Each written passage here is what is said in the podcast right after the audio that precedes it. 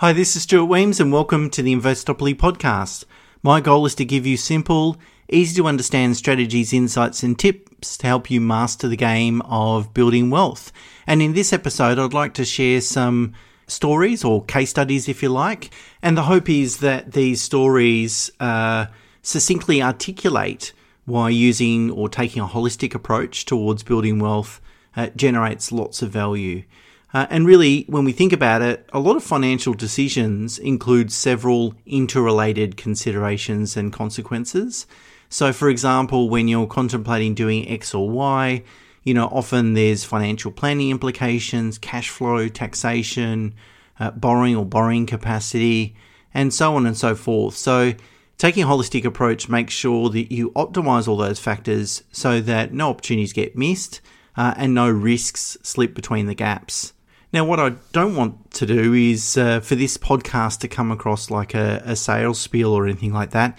In fact, I'm always very careful not to, you know, talk about uh, my business or try and sell our services uh, during this podcast, as any listener that's listened to a few episodes uh, can attest to. The only reason I want to tell these stories is I think they resonate and they give some real life uh, examples of how taking a holistic approach has generated a lot of value. I mean, you can talk in generalities or in principles, but until you really share stories, uh, sometimes the penny doesn't always drop. So I picked out six client stories to share with you today. Of course, we're not going to include any you know financial information or identifying details to protect our clients' confidentiality. But I hope uh, you know you'll have a think about some of these stories and see if they resonate with you and if they do, you know, really start thinking about adopting a holistic approach yourself. So, what is a holistic approach? Before I get into the stories, let's talk about that. Uh, traditionally, financial services has been very siloed. You know, uh, if you have a tax question, you go and ask your accountant. If you've got a mortgage structuring question, you ask your mortgage broker or banker. Well, hopefully, you don't ask your banker for too much advice, uh, uh unless you get a you've got a really experienced banker. But there there aren't many of them uh, left in the banking network anymore. Uh, but if you have a super question, you ask your financial advisor, and you kind of get my point. Um, and the problem is that as professionals tend to silo themselves, you know, that if you go and ask your accountant a, a, super question, oh, sorry, that's not my area of expertise, I can't answer it, which is fine, which is the correct answer if they don't have the expertise or license to be able to answer it. But the, the point is that it tends to be quite siloed. Now, if we all understand that many issues, not all, but many issues uh, are interrelated, then the problem is that uh, you're going to miss opportunities and miss risks. Uh, that is, not deal with all those risks. So, what seems like a really basic mortgage question, for example, uh, could have significant taxation or even financial planning consequences, which, of course, you cannot cannot expect your mortgage broker uh, to have the necessarily knowledge and experience to address. But if it doesn't get addressed, you don't know what you don't know, and things get missed. So, a holistic approach really recognizes that financial decisions, many financial decisions, in fact, require a multidisciplinary approach. Okay, that's the theory. Let's talk about how, how it plays out in practice. And to do that, let me share uh, six uh, client stories. So, the first one's really about integrating a business plan uh, with a personal financial plan. So this client uh, recently started a professional services business, was kind of one to two years into it when he first approached us, uh, and he was achieving some excellent results, which was fantastic. Um, but then created some tax planning opportunities or challenges, uh, as well as working out okay, what do I do with this cash flow and how do I really build wealth to secure my family's future? So he was able to articulate what his business plan looked like, uh, in terms of uh, from a financial perspective, but also from a uh, a risk perspective and a growth perspective. And doing that gave rise to three beneficial outcomes. The first one is that we could consider his business income structure and make sure it had the flexibility to deal with the, the growth that he was expected to go through uh, and then deal with the increasing taxation liabilities as a result of generating more profit. Uh, secondly, we developed a long term strategy which really addressed then how to distribute that uh, profit, current and future profit, so that he was able to achieve his business and personal goals, which included uh, upgrading the family home. And finally, and perhaps most importantly, we developed a financing strategy uh, that was um, coherent with the rest of the tax and wealth building strategies to ensure that his plans could be implemented so that we were going to be able to present a really strong case to the bank to allow him to borrow money and really leverage that higher income. So this sort of integrated approach, if you like, helped him optimize, you know, tax, helped him build wealth, make sure that didn't come at a cost of uh, compromising borrowing capacity. And it's a good example of how a client going through a substantial change, you know, firstly starting his own business and then uh, enjoying a lot of success, can create a lot of opportunities, but a lot of those opportunities are interrelated. Okay, the second one, uh, which is second example that I want to share with you, which is, I guess, a little bit similar to the first one, uh, is where we um, try to help clients do both save tax whilst also maximizing your borrowing capacity. Look, sometimes you can't do it perfectly well, and you've got to find a balance in between those two priorities. Uh, but it's really about optimizing both. Uh, and you'd rather pay a little bit of extra tax to get a lot of extra borrowing capacity because sometimes being too blind or too focused, I should say, on uh, on taxation outcomes uh, can you know you cut your nose off to spite your face. So you know it's great you save a bit of tax, but if you can't actually uh, put your income and assets to work through borrowing capacity, uh, then it's really not going to serve your long term goals. Now the problem is that accountants don't necessarily recognise that fact. Uh, and then also, they don't necessarily have the information or knowledge on how different lenders will assess uh, different scenarios and how different lenders uh, attract, or I should say, actually, different clients uh, should be placed with different lenders because they're more suitable and because of the, the way that they uh, approach a, a credit assessment. So, um, and that's not a criticism on accountants. They're not mortgage brokers. So, of course, they're not necessarily going to know those uh, cons- or uh, understand those considerations. But the reality is that you, the client, uh, ultimately want to save tax, but then don't want to um, jeopardize uh, being able to implement your other plans. So, in this situation where our client needed, in fact, the advice to him was to uh, purchase a, a, couple of properties, included an upgrading home. It required him to take on a substantial amount of debt, uh, which was fine for his circumstances, particularly his income. Uh, and as a result, our accountants work very closely with our mortgage brokers to make sure that we first identified the right lender for him uh, and then uh, made sure that we structured the uh, income to save tax, but also uh, to make sure that it wasn't going to create problems with that particular lender uh, in terms of reducing his borrowing capacity. And really, we were able to, in this situation, really reduce tax as much as possible, uh, whilst also preserving his full borrowing capacity. So it's incredibly powerful. I think when your mortgage broker speaks to your accountant, which is, um, I mean, I don't see it happen very often unless they're on the same team, of course. Uh, but when, when they speak together, that's when you get to optimize outcomes. Okay, the next example was a dentist uh, in Adelaide, in fact, uh, and he approached us initially because he's interested in getting some financial advice. Uh, but we identified that there was several matters that needed to be, you know, optimized or fixed really uh, before we were really in a position to give him some advice. In addition, he was contemplating uh, uh, building a new family home. Uh, so we're just going to give rise to additional debt, but also, you know, needed to make sure they had the borrowing capacity to be able to execute on that. Uh, so we worked with this client initially to um, fix everything up. Uh, so we fixed up his business income structures. Uh, we helped him on the borrowing capacity, mortgage broking side to to make sure he was able to line up uh, sufficient finance to continue with that goal to build his home. Uh, and also, um, his insurance was poorly structured and inadequate, particularly given uh, the change in debt. So we wanted to make sure, well, he wanted to make sure his family was protected. And of course, we were happy to help him do that. Uh, and that took about uh, one to two years, probably close to the two years, uh, to, to go through all those processes and and fix everything up. And it wasn't until recently, uh, in the last uh, few weeks, in fact, uh, that we said, yes, now you're ready, we can start uh, delivering financial advice uh, and develop a, a long term plan uh, so that he can start repaying that non deductible debt and also make sure that he puts his cash flow to hard work. Uh, so this preparatory work um, from from the whole team really it it, um, it required a, a, number of disciplines to be able to help this client and get him in the position to be able to so, so I was able to develop a, a long term plan for him. Uh, it was incredibly important that it was all coordinated that all these things were fixed in the right order and they all sort of talked to each other. So we knew, you know, the insurance advisor knew how much insurance he needed because we know, you know, how much the mortgage broker was getting uh, in terms of additional lending to, to fund the home construction.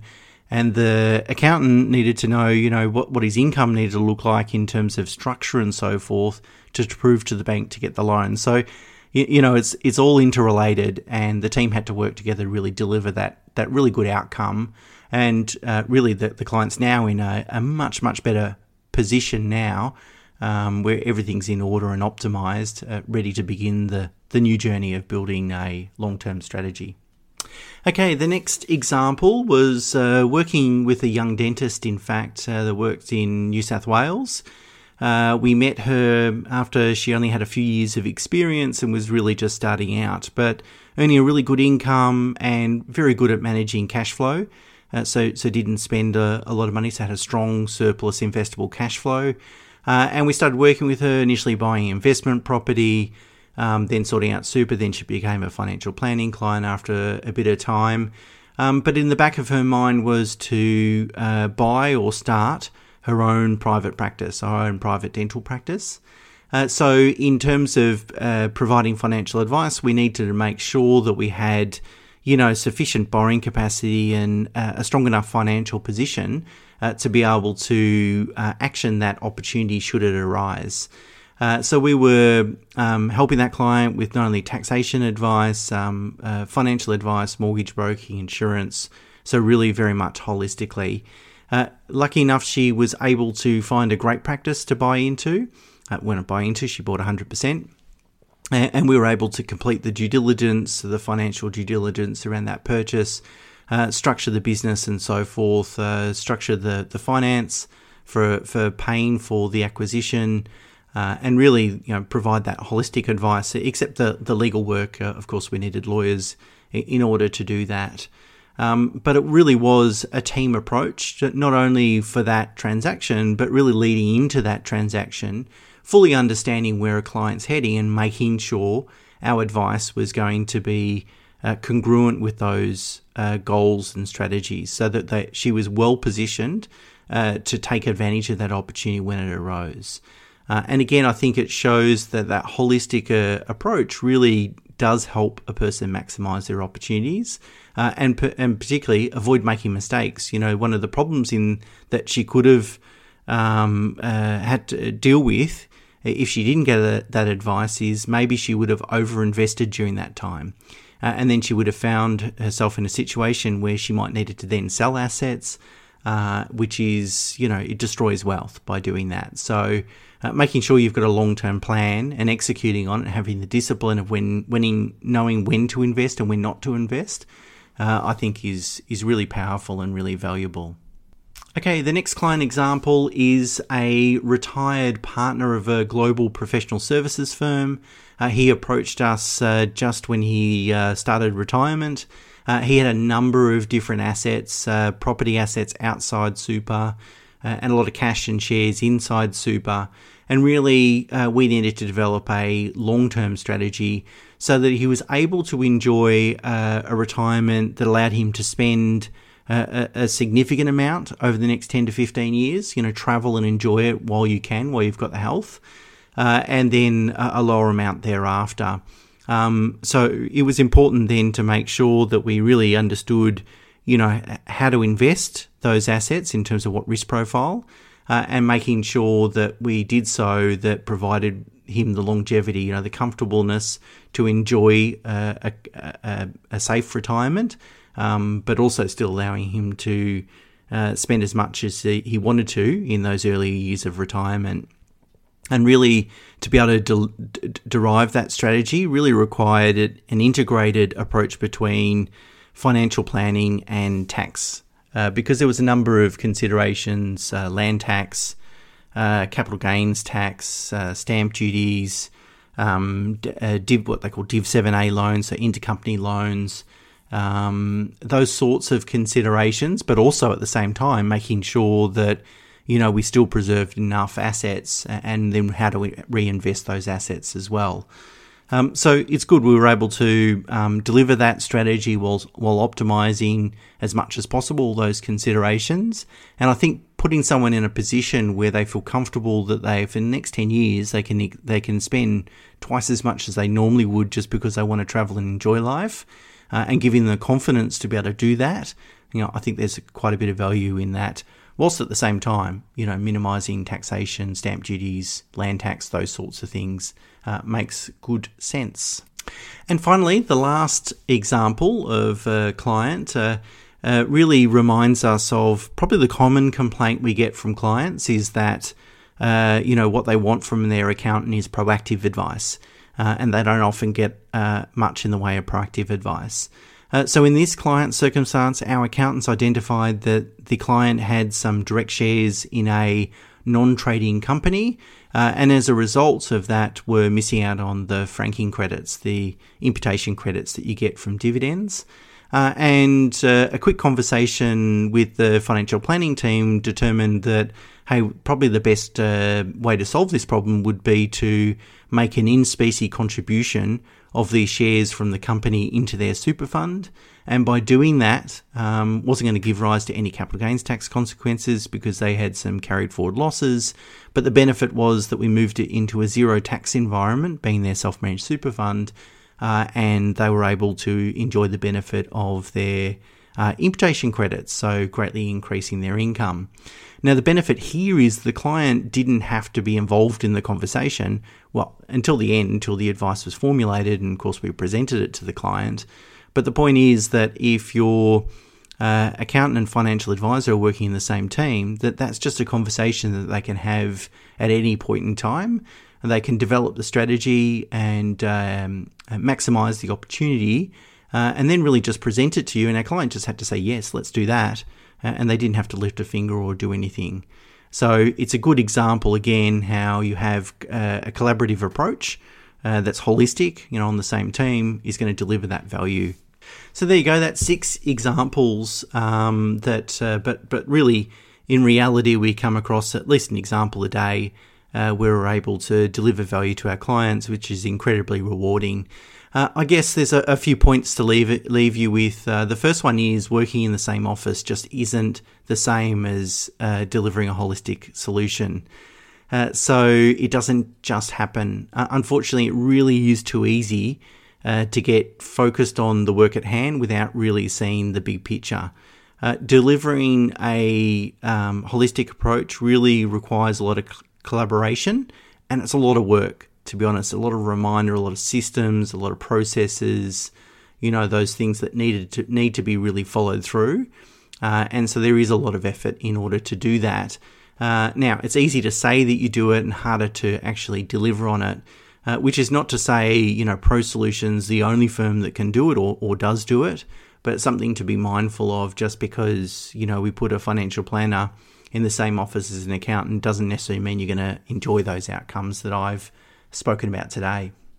Now, also, uh, sometimes uh, people mention, look, I, I, like the fact that I've got a, a, different firm giving me financial advice and a different firm uh, dealing with my accountant, uh, accounting requirements, and, and the separation um, hopefully keeps each firm honest in that, that if something goes wrong or, or then someone's not doing their job, that it'll get picked up look, whilst the, that principle, you know, has merit, in reality, unless um, uh, one of those parties is doing something incredibly wrong, you know, um, so obviously wrong, uh, unless that happens, it's probably not going to get picked up. It's it's not likely that a financial planner is going to really go through with a fine tooth comb a, a client's uh, taxation returns and, and vice versa.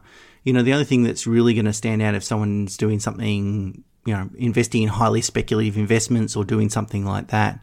So in reality, you know, if you're dealing with a, a good quality account and a good quality financial advisor, having that separation really probably doesn't provide a lot in terms of value. Um, but the consequence of that is that you miss out on that holistic approach, that collaborative approach. You know, I started ProSolution 20 years ago. Over that time, I've only ever had one accountant pick up the phone and speak to me uh, because they wanted to make contact with their client's financial advisor. So that's only happened once. If it doesn't, it's hard enough to get it to happen in the same firm, let alone two external parties collaborating together. Doesn't happen. So that's that's the consequence associated with that, which is fine if that's what you want, if that's gives you what gives you lots of comfort having that separation. But just recognise that that is the uh, potential cost associated with that. Okay, so just to wrap up, hopefully these stories give you a good indication of the power of a holistic approach, uh, and it's something that we hope to inspire our clients to uh, take on and implement. Uh, of course, the the complexity of your situation really determines, or will determine mostly, uh, whether a holistic approach or how valuable a holistic approach will be in your situation. So, look, if you've got if you're an employee with very few investments um, and very simple circumstances, a holistic approach might not provide a lot of value. But if you're self employed and you have a complex business income structure, for example, uh, then you're probably mad not to employ a holistic approach. So that would be the first comment. Obviously, consider your own complexity uh, and whether this uh, approach sort of suits with suits you.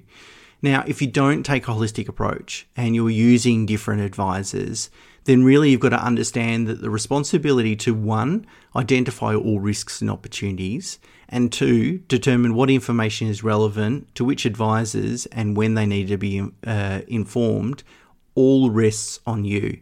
Now, unfortunately, a lot of people don't have the skill and experience to identify all risks and opportunities and identify what information is relevant and not relevant.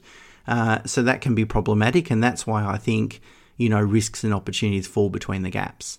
But just recognize that there is value in doing that. And if your, your team isn't taking a holistic approach, then the responsibility rests on you to execute on that fact. Okay, uh, that's it from me for this week. Uh, until next week, bye for now.